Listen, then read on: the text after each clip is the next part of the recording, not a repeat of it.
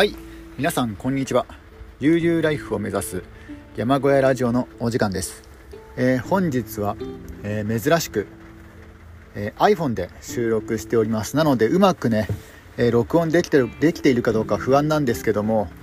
えこのまま続けていきたいと思います。もしかすると全くの無音状態になっているのかもしれないですけどもまああの今回え2度目ですので、え2度目というか、あの佐渡島一周サイクリングの時にも同じようにね、あのラジオ配信をしていましたので多分ね大丈夫だとは思うんですけども、えー一応今回そういったな特別な事情ということで、えー配信しております、えで今日はですね、えー、と10月25日の月曜日に月曜日の夜です、え今はとある道の駅の、え駐車場にいるんですが、え道の駅の施設あの農産物販売所ですかね。あのお土産とか売ってるところ。まだ明かりがついてますね。今時間は6時半。夕方の6時半なんですけどもまだ明かりがついていて、えー街灯もこうこうとしています。なのでちょっとねあのーえー普通であったらね人目が気になるような状況ではあるんですけども今日は雨が降っていてであの利用者のお客さんの数も少ないということで、えこういうね道の駅で配信しております。で今日はあのあこまずここはですね、えー、と三重県の道の駅になります、えー道の駅の名前がちょっと思い出せないんですけれども、まあ、あの海の近くだった気がします、えーでですね今日はなぜ、えー、と三重県にいるのかと言いますと、えー今日は車の中古車の買い付けに、えま、やってまいりました、え軽自動車ですね、え何の車を購入したのかは、えま、今ね申し上げてもいいんですけども、ま、ちょっともったいぶってえー、ツイッターあるいはあのブログで公開しようかなと思っております。まあ、あの軽貨物で使えそうな、えー車であることは確かですね。あの今乗っているのは、えーまあ、普通乗用車軽の普通乗用車なんですけどもゆくゆくはこれを黒ナンバーにして、えーであの軽貨物化してウーバーイーツとか、えー出前館とか、えーそういうデリバリーフードデリバリーに使おうと思ってます。えー今、非常にあの今、車内で、その車の車内で、えー、と録音してるんですけども、ハイルーフということもあって、えーなんかすごい天井高いですね。なんかあの、一番低いところに座って、え天井に、まあ、天井に手が届きますけども、えーまあ、ギリギリ手が届くぐらいですかね。すごい、あの広くて、え満足してます。ただ、あの、車中泊に向いているかどうかというと、このままではちょっと使えないですね。あの、床がまず、床がまず硬いと、えいうこともあるし、えーちょっとね、あ、ちょっとですね、あの助手席が倒せないタイプの、えー車ですので、この助手助手席を本当になんか斜め75度ぐらいしか倒せないんですね。で、あの前方にも、えー倒すことができなくて、なので、この助手席問題で、えーと、車中泊がなかなか難しい状況なんですが、まあ、あの、ある程度加工したりとか、まあ、いろいろどうにもやりようがありますので、まあ、それは大丈夫だと思います。まあ、今後ね、いろいろな方法を試していきたいと思います。ただ、ちょっと床が硬いですので、えむしろこっちの方がえ問題かもしれないですね。え今日はあの、寝袋だけ用意してきたんですけども、この硬い床で眠れるかというと、ちょっと難しそうな気はします。うん、ちょっとこれは早急に対応が必要ですね。まあ、今回ね、一晩だけここで車中泊して、で、できれば明日中には群馬県に帰れるんじゃないかなと、えーそういうふうに思ってます。まあ別に帰らなくても、ね、あの、えー今現在特に、えー就職しているわけではないので、まあ、23日ねこの三重県、まあるいはねこの辺を、え旅行してもいいんですけどもただ、えー今の現状ではちょっと車中泊には向いていない状況ではありますね。まああの後でこう DIY して、えー車中泊しやすいようにはしたいと思うんですけどもあとは何といってもあの服がですねあの本当1泊2日で帰る予定だったのであの服とかそういった諸々の日用品を1泊2日用1泊2日分しか用意していないんですね。でなんか意外とですねあの自分が購入したこの三重県の、えー津市津市周辺なんですけども意外とこの車社会といいますかあの車が混んでいましてであの今この車バックカメラがついていないんですよね。でバックカメラがついていないしやっぱりあの不慣れな車ということもあってでスピードもそんなに出ない軽貨物なのでスピードもそんなに出ないということで、えー結構ですね、えー、なかなか運転しづらいんですね。で今事故事故ってもね買ったばっかりで事故るのもちょっと問題ですのでだからなかなかこう運転し運転に苦労している、えー、ところです、えー、どうしようかなと、えー、ね、あんまりこう旅行しすぎてもいけないしかといってねせっかくわざわざここまで、え来たのだからだから何かしらね旅行してもいいかなとは思っているんですけどもちょっと悩ましいです。ただあの今日はですねもう雨が今後雨がますますひどくなる一方ですのでだからもう今日無理してあの慣れない道路をねそんな悪天候の中突き進むのもそんなに良くないかなと思って、えー、今回ここで、えー、と車中泊しようかなと思ってるとこです。まだまだね時間帯は6時半なんですけどもまあ今日はずっとね一日中新幹線に乗っていたりとか、えー、してましてだいぶ疲れてますのでまあちょっと早めに、え休もうかなと。ただえー、モバイルバッテリーは持ってきたんですけれどもあの照明がですね、え、照明があの携帯スマホのね明かりしかないのでなかなかこう室内で車内でね何かするということはやりづらいんですけどもちょっとどうしようかなと、えー、街灯の明かりのもとにね何か作業作業というか読書とかねしてもいいっちゃいいんですけどもなんかちょっとそれはそれで目が悪くなるかなと思ってます。えー、あとはですね、えっ、ー、と、あ、まずですね、中古車、あ、これもブログに書こうかなと思うんですけども、中古車、あのいくらの中古車を購入したのかという問題なんですが、まあ、そんなにね、皆さん興味ないと思うんですけども、あの、走行距離とかね、あの、値段とか、まあね、これは今述べなくても、えー、またおいおい、え、ブログで詳しく、え、こあの伝えたいと思います。ただあの普通の車ではなくて、えーと、これがリフトアップされている車なんですね、まあ、そういうこともあって若干あの相場よりも高くなってます、えー、あと自分が好きな、あの、色ということもあってなかなか色がなかったりするんですね。この今の今今日今日買った車は。なのでそういうこともいろいろ考えると自分としてはお買い得だと思います。ただ人によってはねえー、そんなにするの？とかねこのその走行距離でそれはやばいとかねそういう意見を持つ人もいるとは思うんですけども個人的にはねあのお買い得だったかなとは思います。それはねあの結構ヤフオクとかで検索しても自分と同じような状況の車結構したりとかするんですよね、まあ、ひょっとしたら今あの半導体不足で中古車の値段が上がっているからかもしれないんですけども、まあ、それをね含めて考えればまあまあ、だいぶだいぶ良かったと思います。あの今のところ不具合はないんですけども、うん。まあ、ただあの軽トラではないですのでそういったあの軽トラみたいにラフに使えるかっていうとちょっとちょっとそこがねうん、ただあの軽トラックの場合は軽貨物の仕事ができなくなりますのでだからそれをかんあでもどうなんだろう。軽トラックでもウーバーイーツとかできるんですかね。ちょっとそこをねリサーチしてなかったんですけども、うん、まあまあでもいいや、うん、まあ、軽まあね、軽トラックは普通に使うにはちょっと難しいですので、うん、まあね、今、軽トラじゃなくて別の車を買ったことは、まあ、間違ってはな、間違いじゃなかったかなと思います。で、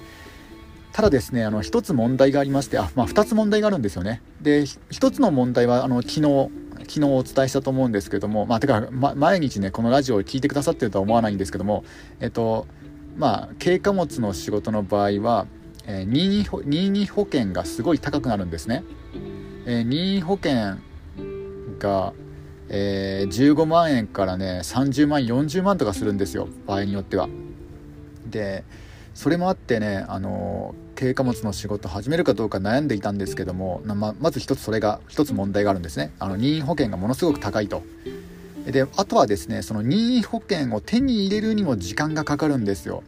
なんかあのツイッターのねあの SNS の情報なんですけどもなんか3週間かかったっていうんですよね。その軽貨物用の事業者用の任意保険をねあの申請してからその証書が届くまで、えー、3週間。でそっからね UberEats に、ね、またさらに申請したりとかするじゃないですか。で自分の場合はまだあの、えー、普通に任意保険を取るのではなくてえー、まず今今乗ってる車が今の今別の車に乗ってるんですね。でその車を、あのー、その車の等級をまず引き継がせてあの黄色ナンバー、えー、普通の軽乗用車として引き継がせて、えー、さらにねあの黒ナンバー化して、まあ、要は2段階的2段階引き継がせるんですね。あの等級を。そういうこともあるので任意保険相当時間がかかると思うんですよ。でなおかつそこからさらに UberEats に登録申請とだからあの今10月の末ですので、えー、結局は、12月に近くなるんじゃないかなと思います。だからねどのみち、えー、なんだ個人事業主は12月31日締めですのでだからあの今ね今始めたところでちょっとキリが悪すぎるんですよね。だから来年までが来年まで我慢してで来年来年あの2022年になってから始めようかなと思ってます。でそれまでねどう食いつないでいけるかいくかって考えるとまあギリギリかなとは思うんですけども、うん、であとです。あとはですねあのやっぱり今乗っている車バックカメラがちょっとねあった方がいいかなと思うんですね。なんか今日運転してみてちょっと思いました、えー、普通にね自家用として使うのでは使うのであればまだねあのいいんですけどももともと自分バックが苦手なんですよね。後ろ向き走行が。えにもかかわらずあの軽貨物の仕事を始めたら余計そのバック、ね、後ろ向き走行の機会が増えると思うんですよ。あるいは U ターンしたりとかね。だからバックカメラ必須なんじゃないかなと。でそのバックカメラを取り付ける工賃だけで2万円とかね。でバックカメラで2万円とかモニターとかも含めたらねもっとかかったりとかしますのでだからまあもろもろ装備をねあの取り付けたりとかするそういった時間とかも必要ですのでだからどのみちやっぱり来年になってしまうかなと思います、うん、今不完全な状態でね焦って始めてもねその状況で事故ったら元も子もありませんので、うん、まあまた、えーと、そういうところではおいろいろ考えていきたいなと思います。ちょっとここで、えーと、コーヒーを飲みますね。コーヒーというかあのーえー、自動販売機で買ってきた、えー、カフェラテですかね。あんまり美味しくなかったです。美味しくなかったのであまりメーカー名は言わ言わないですけどもちょっと期待した分がっかりです。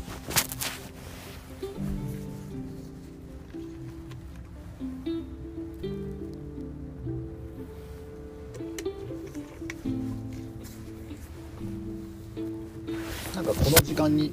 車が増えだしましたね。ていうかなんかなぜか知んないですけどすぐ隣になんかこんなに駐車場広いのになぜかすぐ隣に駐車されてしまいましたね。まあまあしょうがないか。うん。まあトイレが近いからおそらくトイレでも借りるのかなと思います。えー、まあでもね、あのー、他にも車が止まっててこの時間帯に止まってるってことはおそらくね皆さんここで車中泊されるのかなと思います。意外と黒い車が多いのかな。うん、なんか白い車よりも黒い車なんか闇に溶け込むようなねそういった色の車が多いような気がします、まあ、ひょっとしたらね黒じゃなくて、えーと、ダークパープル？そういう色かもしれないですけどもパッと見黒い黒い系の車が多いかなと思いますね、えー、今日は朝。ちょっとね遅めに出発したんですけども、うん、なんか、えー、新幹線乗り継いで、えー、今三重県にいるというえそういった状況です。今日雨雨だったからあの車の状況が全然見えなかったんですよね。だから本当はもっと詳しく、えー、車を、まあ、どのみちね明るいところで見ないと車の傷とかよく分からなかったりするじゃないですか。だから曇りだいぶ暗い曇りの日に、えー、車を見ることになってしまいまして。でも思ったよりもやっぱり良かったですね、うん、特に遠目に見るとなんだろうあの綺麗に見えるんですよ。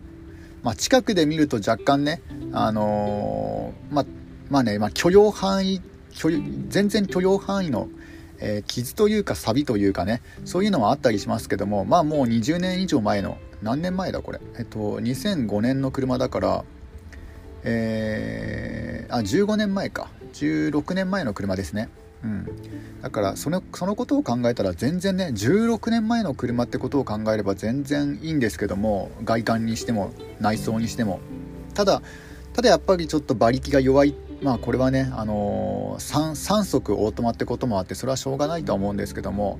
うん。あのね何が怖いかっていうとあの2車線2車線の道路であの隣の車線に移動する時になかなかこう流れにの流れに乗っついていけないっていうのがちょっと怖いんですよね、うん、ただまあ逆に安全運転になっていいかなと、うん、こっちからねこっちから誰かを怪我させるってことはないと思います。ただあの他のね車がねあのスピードが速くてね、こっちの車にぶつかるってことは考えられますけどもうん、自分の運転で誰かね別の人を傷つけるってことはないと思いますのでそういう意味では、えー、このねスピードが出ない車でも良かったんじゃないかなと、えー、思います。あのあとはですねあのこれ気に入ってるところがなんだろうあの手動ドアあのなんだえー、2, 列2列目シートのところがですね手動ドアになってるんですよ。だからこれあのわざわざエンジンをかけなくても窓の開け閉めができるんですよね。だからちょっと、えー、曇ってきたなんだあの結露してきたっていう時にちょっとねこうなんだろう、えー、手動ドアで、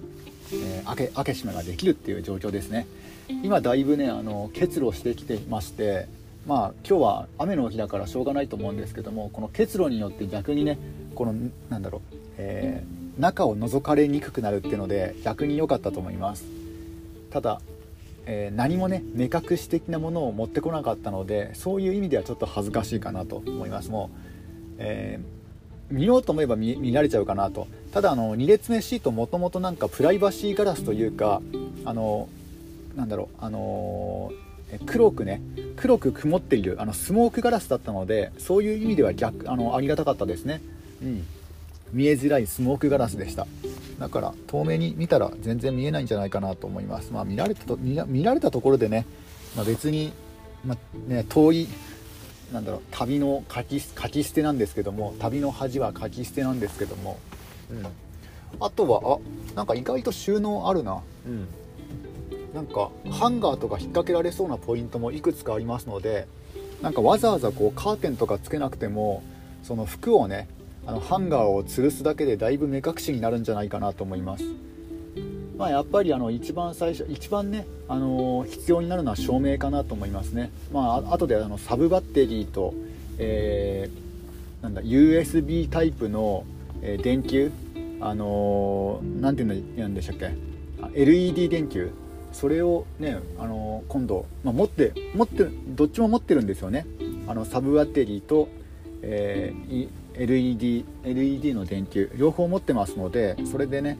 えーと、この照明をつけたいと思います。まず一番最初に必要なのはその照明と目隠しかなと思いますね。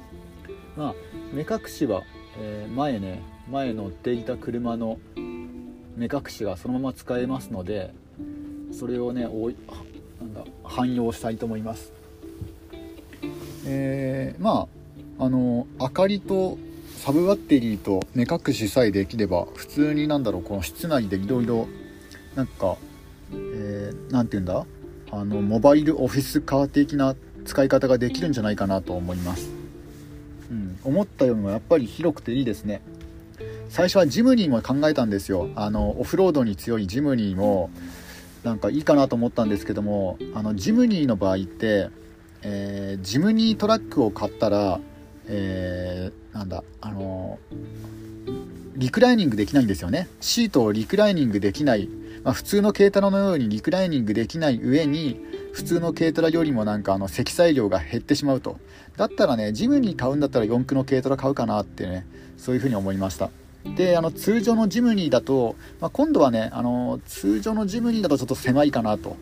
えー、思うし汚れ物も乗せられないのでそうなるとやっぱりね普通の軽バン